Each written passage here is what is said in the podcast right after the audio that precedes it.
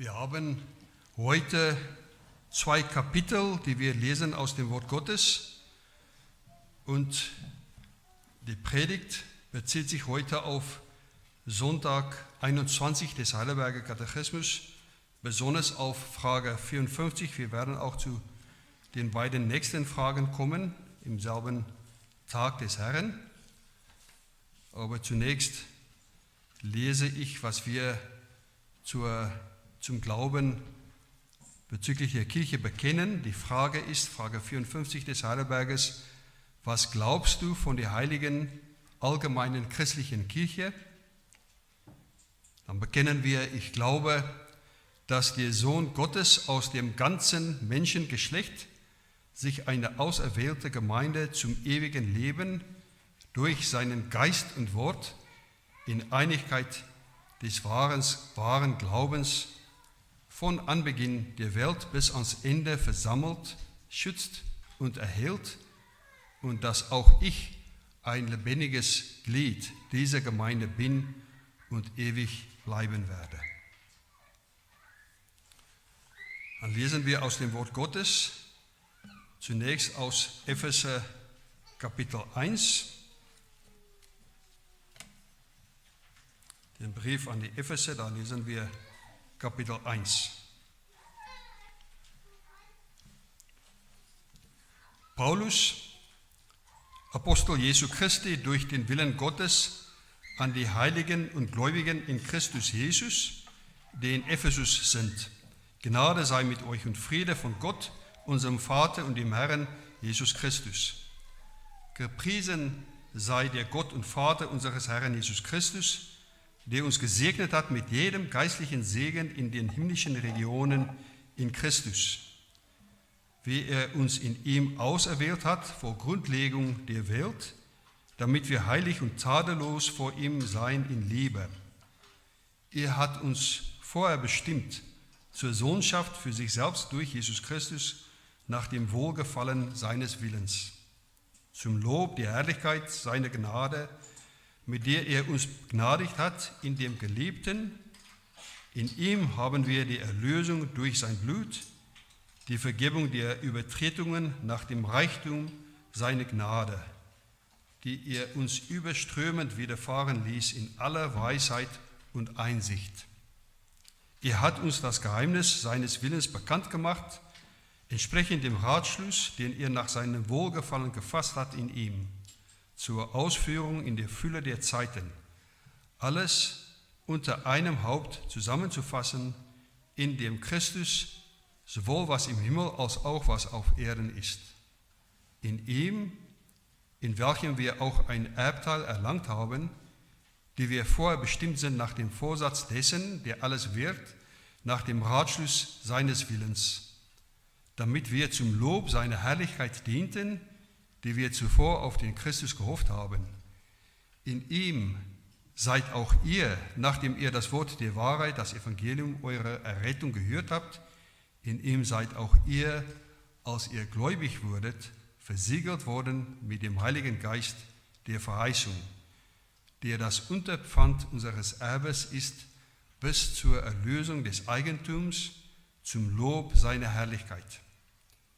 Darum lasse auch ich, nachdem ich von eurem Glauben an den Herrn Jesus und von eurer Liebe zu allen Heiligen gehört habe, nicht ab, für euch zu danken und in meinen Gebeten an euch zu gedenken, dass der Gott unseres Herrn Jesus Christus, der Vater der Herrlichkeit, euch den Geist der Weisheit und Offenbarung gebe in der Erkenntnis seiner selbst erleuchtete Augen eures Verständnisses, damit ihr wisst, was die Hoffnung seiner Berufung und was der Reichtum der Herrlichkeit seines Erbes in den Heiligen ist, was auch die überwältigende Größe seiner Kraftwirkung an uns ist, die wir glauben, gemäß der Wirksamkeit der Macht seiner Stärke.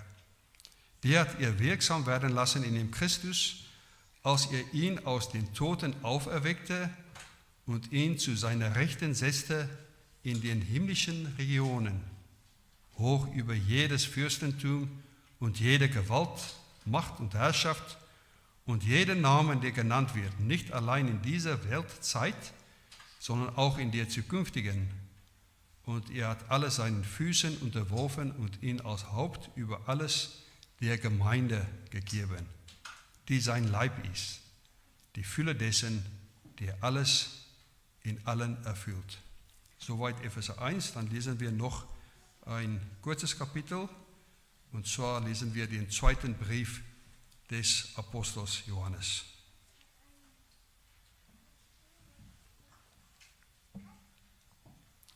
Zweiter Johannes. Der Älteste an die auserwählte Frau und ihre Kinder, die ich in Wahrheit liebe und nicht ich allein, sondern auch alle, welche die Wahrheit erkannt haben, um der Wahrheit willen, die in uns bleibt und mit uns sein wird in Ewigkeit. Gnade, Barmherzigkeit und Friede sei mit euch von Gott, dem Vater, und von dem Herrn Jesus Christus, dem Sohn des Vaters, in Wahrheit und Liebe. Es freut mich sehr, dass ich unter deinen Kindern solche gefunden habe, die in der Wahrheit wandeln, wie wir ein Gebot empfangen haben von dem Vater. Und nun bitte ich dich, Frau, nicht als ob ich dir ein neues Gebot schreiben würde, sondern dasjenige, welches wir von Anfang an gehabt haben, dass wir einander lieben. Und darin besteht die Liebe, dass wir nach seinen Geboten wandeln. Dies ist das Gebot, wie ihr es von Anfang an gehört habt, dass ihr darin wandeln sollt. Denn viele Verführer sind in die Welt hineingekommen, die nicht bekennen, dass Jesus Christus im Fleisch gekommen ist. Das ist der Verführer und der Antichrist. Seht euch vor, dass wir nicht verlieren, was wir erarbeitet haben, sondern vollen Lohn empfangen. Jeder, der abweicht und nicht in der Lehre des Christus bleibt, der hat Gott nicht. Wer in der Lehre des Christus bleibt, der hat den Vater und den Sohn. Wenn jemand zu euch kommt und diese Lehre nicht bringt, den nehmt nicht auf ins Haus und grüßt ihn nicht. Denn wer ihn grüßt, macht sich seine bösen Werke teilhaftig. Ich hätte euch viel zu schreiben, will es aber nicht mit Papier und Tinte tun, sondern ich hoffe, dass ich hoffe, zu euch zu kommen und mündlich mit euch zu reden, damit unsere Freude völlig sei. Es grüßen dich die Kinder deiner Schwester, die Auserwählten. Amen.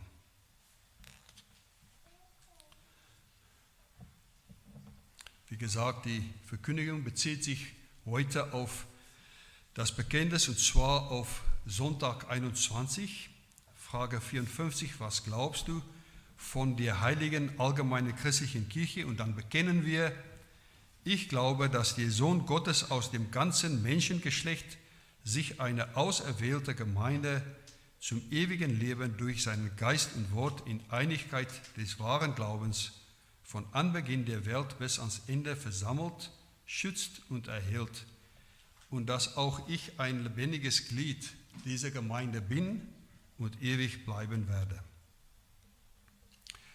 Liebe Geschwister, heute Morgen haben wir wieder im ersten Gottesdienst unseren Glauben gemeinsam mit dem Apostolikum bekannt. Die Frage stellt sich nun an einen jeden, eine jede von uns, wie bewusst habt ihr, wie bewusst hast du deinen Glauben bezüglich der Kirche, der Gemeinde bekannt. Wie wichtig war es einem jeden, einer jeder unter uns heute, als wir bekannt haben, ich glaube die heilige, heilige allgemeine christliche Kirche. Ja, wie ernst meinen wir es mit diesem Teil unseres Bekenntnisses? Und messen wir bewusst oder unbewusst diesem Bekenntnis die gleiche Bedeutung zu wie anderen Teile des Bekenntnisses, zum Beispiel über die Auferstehung oder das ewige Leben? Was ist die Kirche? Es gibt genügend Hinweise darauf, nicht zuletzt auch in Deutschland, dass gerade das Bekenntnis zur Kirche von allen Aspekten in Apostolikum vielleicht am meisten vernachlässigt wird. Nicht geleugnet wird, aber einfach vernachlässigt wird.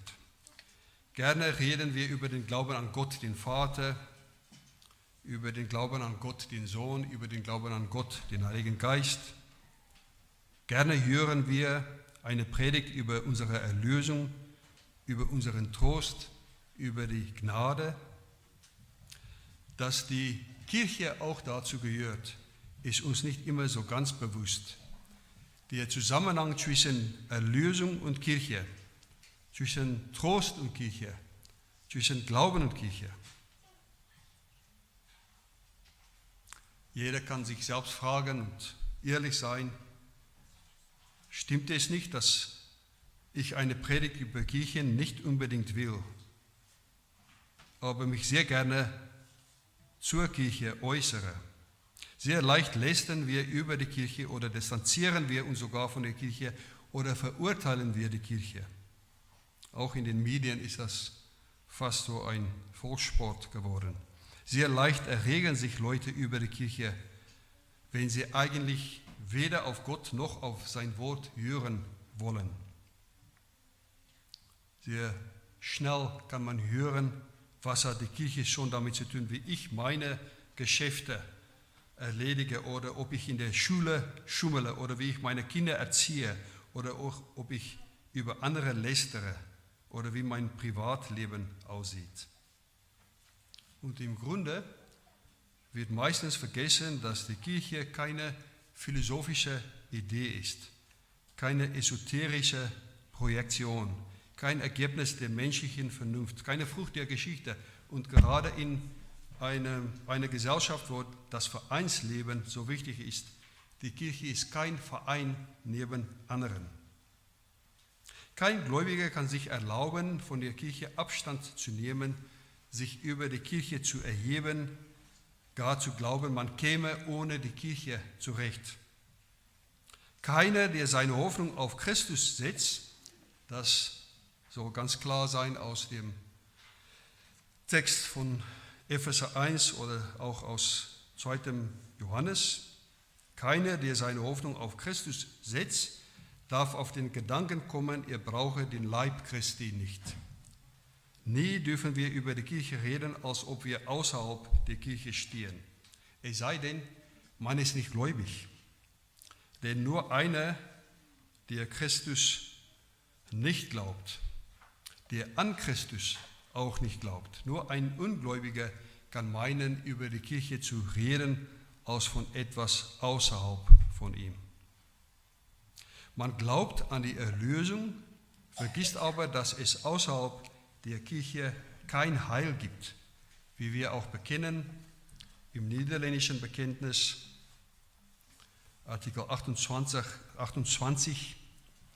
Wir glauben, dass weil diese heilige Gemeinschaft und Versammlung aus denen besteht, die gerettet werden und außer ihr, also außer dieser Kirche, kein Heil ist, keine, welche Würde oder welchen Namen er auch haben mag, sich ihr entziehen oder von ihr trennen darf, um nur mit seinem eigenen Umgang zufrieden, allein und abgesondert zu leben, sondern dass alle und jede verpflichtet, verpflichtet sind, sich mit dieser Gemeinschaft zu verbinden und zur Vereinigung einigen, die Einheit der Kirche sorgfältig zu bewahren und sich ihrer Lehre und Zucht zu unterwerfen, den Nacken endlich freiwillig unter das Joch Christi zu beugen und gleich wie gemeinsame Glieder desselben Leibes der Erbauung der Brüder zu dienen, wie Gott einem jeden seine Gaben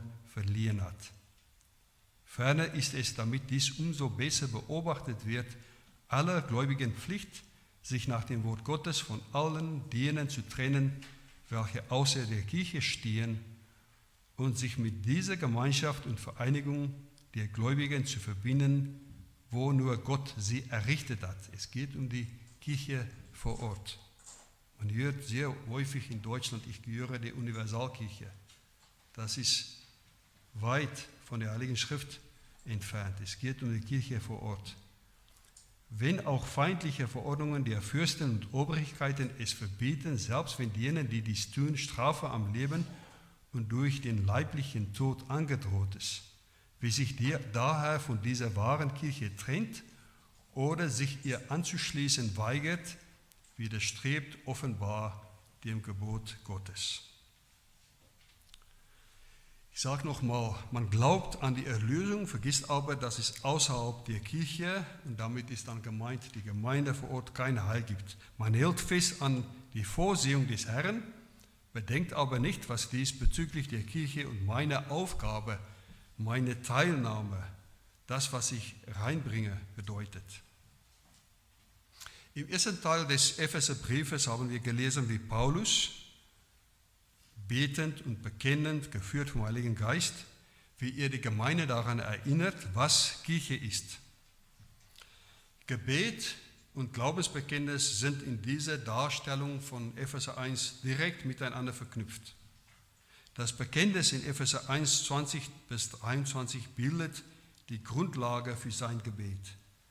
Epheser 1,20, seine Stärke hat er wirksam werden lassen, indem Christus, als er ihn aus den Toten auferweckte und ihn zu seiner Rechten setzte, in den himmlischen Regionen, hoch über jedes Fürstentum und jede Gewalt, Macht und Herrschaft und jeden Namen, der genannt wird, nicht allein in dieser Weltzeit, sondern auch in der zukünftigen und er hat alles seinen Füßen unterworfen und ihn als Haupt über alles der Gemeinde gegeben, die sein Leib ist, die Fülle dessen, der alles in allen erfüllt. Nochmal zurück zur Predigt im ersten Gottesdienstes. Man kann nicht anders als um zu staunen darüber, wenn es geht um die Kirche, wenn es geht um die Gemeinde, dann geht es um Christus. Und nun wieder die Frage an uns, haben wir, habt ihr hat ein jeder von euch, jeder von uns heute gründlich bedacht, was wir genau bekannt haben, als wir gemeinsam im Glaubensbekenntnis bekannt haben, ich glaube, die heilige allgemeine christliche Kirche. Epheser 1 lehrt uns, Glaube ist nicht etwas Privates. Glaube ist nie etwas Privates. Es gibt keinen Glauben nur für mich. Es gibt keinen Glauben ohne Kirche. Die Kirche ist nicht lediglich eine Option. Die Kirche ist Gabe, das heißt Gnadengabe und Aufgabe gleichzeitig. Das heißt, Christus hat uns die Kirche gegeben, aber auch als Aufgabe. Die Kirche als Leib Christi, als Braut des Bräutigams, Jesus Christus, ist die Art, die unser Herr in seiner weisen Liebe bestimmt hat, in seiner Weisheit bestimmt hat, wie er uns in dem Glauben bewahren will. Man kann nicht erwarten, im Glauben bewahrt zu bleiben, ohne zum Gottesdienst zu kommen. Nicht ohne Grund lesen wir in Epheser 1, wie sorgfältig der Herr seine Kirche schützt. Aus Epheser 1 geht hervor, dass der Epheserbrief nicht an erster Stelle irgendeine Kenntnis vermitteln will, sondern dass er die Gemeinde zum Beten bewegen will, auf die Knie bringen will. Es geht um das Mysterium des Christus. In Epheser 3, 4 und 8 lesen wir weiter davon. Epheser 3, 4, daran könnt ihr, wenn ihr es lest, meine Einsicht in das Geheimnis des Christus erkennen. Oder Epheser 3, 8, schreibt Paulus, mir, dem Allergeringsten unter allen Heiligen, ist diese Gnade gegeben worden, unter den Heiden den unausforschlichen Reichtum des Christus zu verkündigen. Deswegen, liebe Geschwister, offenbart der Herr uns auch im 2. Johannes, wie sorgfältig er über seine Kirche und die Heiligkeit seiner Kirche, seiner Gemeinde, das heißt die Gemeinde vor Ort, die Wache hielt. Spätestens aufgrund von Epheser 1 und 2. Johannes soll es uns klar sein, dass es in der Kirche wie in meinem Leben keine Trennung zwischen Glauben und Leben, zwischen Verkündigung und Leben, zwischen Glaubensbekenntnis und einem Leben in Glauben geben kann. Keine Trennung zwischen dem Gottesdienst am Sonntag und meinem Leben ab Montag bis Samstag. Johannes schreibt in seinem zweiten Brief, Vers 6, darin besteht die Liebe, dass wir nach seinen Geboten wandeln. Dies ist das Gebot, wie ihr es von Anfang an gehört habt, dass ihr darin wandeln sollt. Denn, schreibt Johannes, viele Verführer sind in die Welt hineingekommen, die nicht bekennen, dass Jesus Christus im Fleisch gekommen ist. Das ist der Verführer und der Antichrist. Das heißt, dann sehen wir hier, es geht sowohl um die Wahrheit als auch um die Liebe. Wahrheit und Liebe bilden dieselbe Einheit, auch in der Kirche, gerade in der Kirche. In Epheser 1 ist die Rede von der Kirche aus den Kindern Gottes in Jesus Christus. Und wie kann es dann sein, dass man meint, ich kann ein Kind Gottes sein, aber es sei gleich, wie ich mich meinem Nächsten gegenüber verhalte, wie ich über meinen Nächsten rede, als ob die Tatsache, dass mein Nächster auch ein Kind Gottes ist, von keiner Bedeutung für mein Verhalten, für mein Leben ist. Der Herr lehrt uns, wir sollten achten auf das Wort der Wahrheit in Christus Epheser 1, 13. Sehr häufig werden Liebe und Wahrheit gegeneinander ausgespielt. Ich war auf einer äh, reformierten Konferenz auch in Namibia da ging es auch wieder um Liebe und Wahrheit, ob es möglich ist, nur in der Liebe zueinander zu halten und dabei die Wahrheit zu vernachlässigen. Aber Liebe und Wahrheit dürfen nie gegeneinander ausgespielt werden, besonders nie in der Kirche. Unter dem Vorwand der Liebe meint man es mit dem, was uns der Herr in seinem Wort zur Kirche sagt, dann nicht unbedingt so ernst nehmen zu müssen. Sehr leicht kann entweder Liebe oder Wahrheit ein Vorwand werden. Die Aussagen des Herrn in unseren Texten sind aber sehr klar. Wahrheit und Liebe bilden in der Kirche dieselbe Einheit. In 2. Johannes 1,4 wird die Wahrheit in jedem Vers erwähnt, wenn man liest, in 2. Johannes 1 bis 4, übrigens im 3. Johannes auch in Vers 1 bis 4. In jedem Vers geht es um die Wahrheit. Und in 2. Johannes 9 und 10 wird dreimal auf die Lehre hingewiesen, auf einen Begriff also, der eng mit der Wahrheit verknüpft ist. Die Lehre ist der Unterricht der Wahrheit. Dann lesen wir in 2. Johannes 9, jeder, der abweicht und nicht in der Lehre des Christus bleibt, der hat Gott nicht. Wer in der Lehre des Christus bleibt, der hat den Vater und den Sohn. Und dann nochmal die Warnung, wenn jemand zu euch kommt und diese Lehre nicht bringt, den nehmt nicht auf ins Haus und grüßt ihn nicht. Das griechische Wort für Lehre hier kann man durchaus auch mit Bekenntnis oder mit Verkündigung oder mit Unterricht wiedergeben. Was diese Wahrheit beinhaltet, die Lehre, von der hier die Rede ist, wird ganz klar im 2. Johannes Vers 7 angegeben, nämlich dass Jesus Christus im Fleisch gekommen ist. Das ist die Zusammenfassung des ganzen Evangeliums. Jesu Menschwerdung, seine Geburt, sein Leiden, seine Kreuzigung, seine Auferstehung und die Konsequenzen dieses Evangeliums für unser Leben und für die Gemeinde. Die Auswirkung, die Folge dessen wird ausdrücklich erwähnt. Zweimal im 2. Johannes Vers 1 bis 3, sowie nochmal in Vers 4 bis 6, nämlich die Liebe. Darüber hinaus wird das Gebot, dass wir einander und den Herrn lieben sollen, ein weiteres dreimal in Vers 5 und 6 erwähnt. Konkreter kann das Wort Gottes nicht sein. Für jeden, für jede von uns. Meinen Nächsten zu lieben heißt ihm oder ihr gegenüber mich so zu verhalten, wie ich es von ihr oder von ihm mir gegenüber erwarte. Das ist ein roter Faden in der ganzen Heiligen Schrift. Leviticus 19, 18, Matthäus 19, 19 oder 22, 39, Galater 5, 5 14, Römer 13, 9, Jakobus 2, 8 und das sind nur einzelne Beispiele.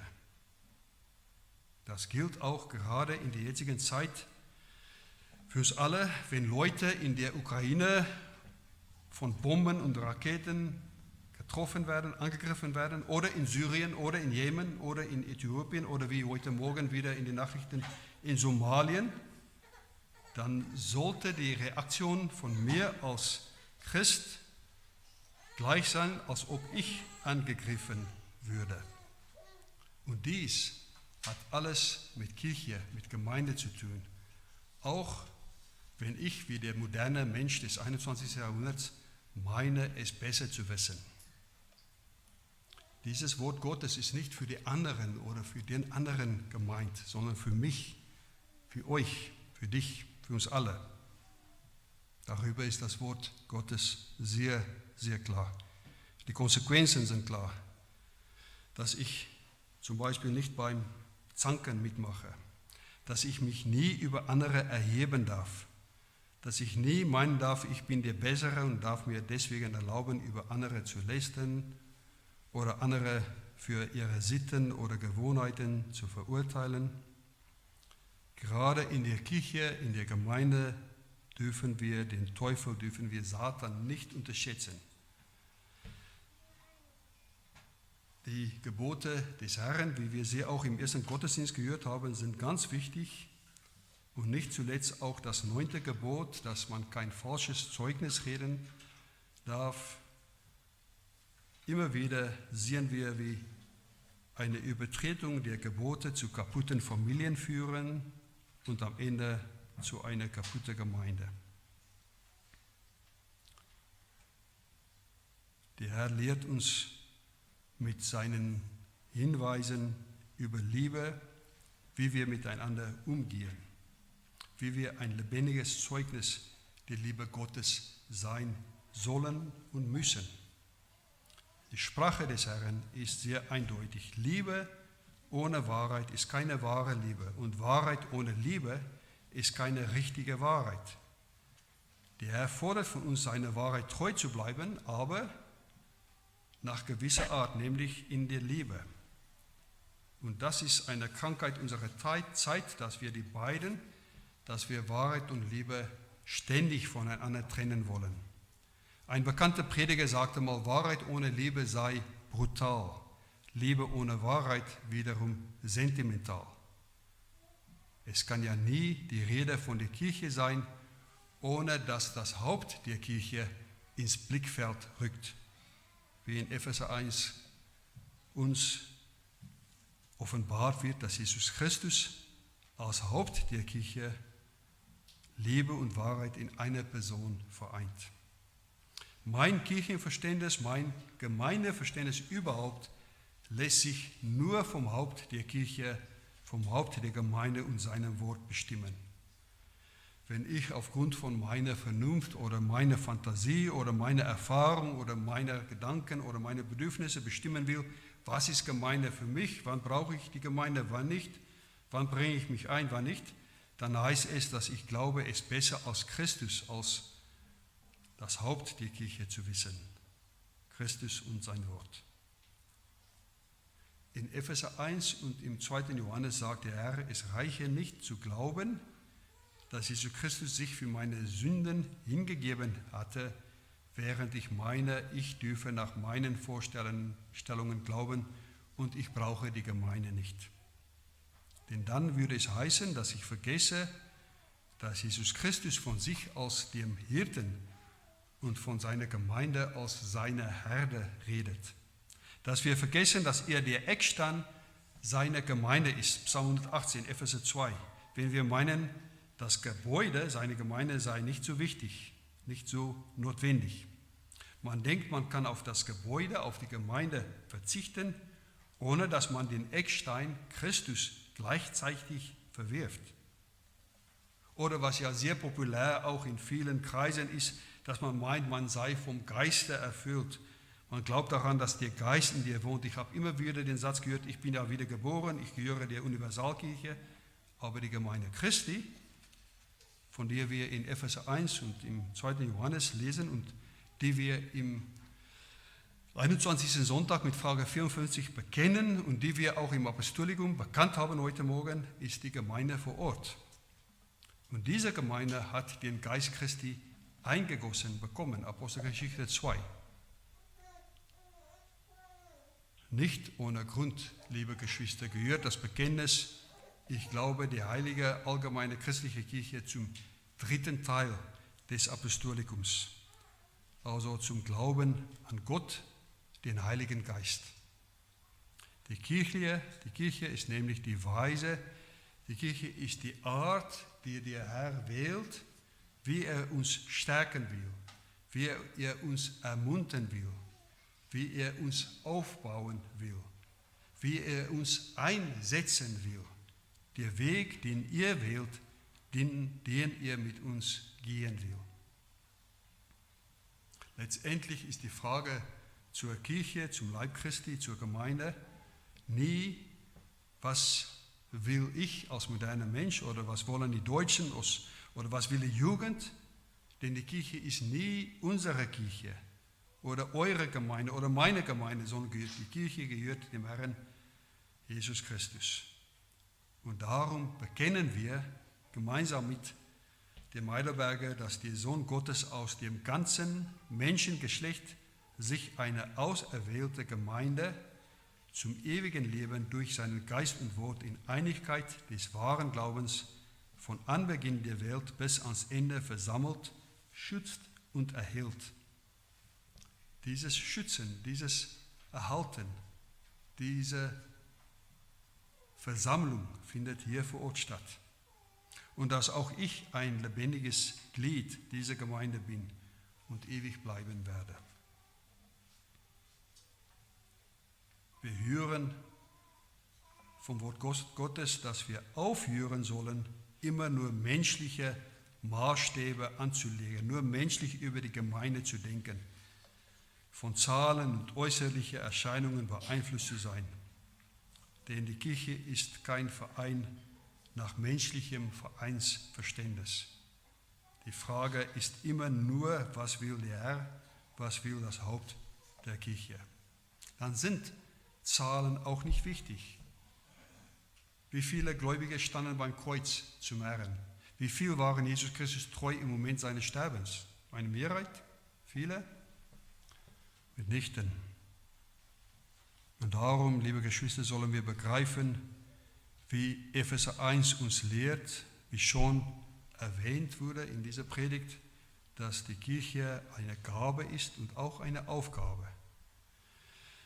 Das wird mit der nächsten Frage in Sonntag 21 im Heidelberger zu Ausdruck gebracht, mit Frage 55, was verstehst du unter der Gemeinschaft der Heiligen?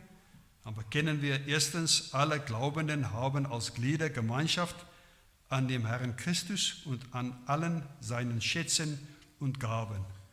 Zweitens, darum soll auch jeder seine Gaben willig und mit Freuden zum Wohl und Heil der anderen gebrauchen. Gemeinschaft der Heiligen ist ein Ausdruck, wie diese Verbindung zwischen Christus und seiner Gemeinde in der Praxis funktioniert. In Epheser 1,15 wurde ganz eindeutig und ausdrücklich diese Heiligen auf einer Ebene erwähnt.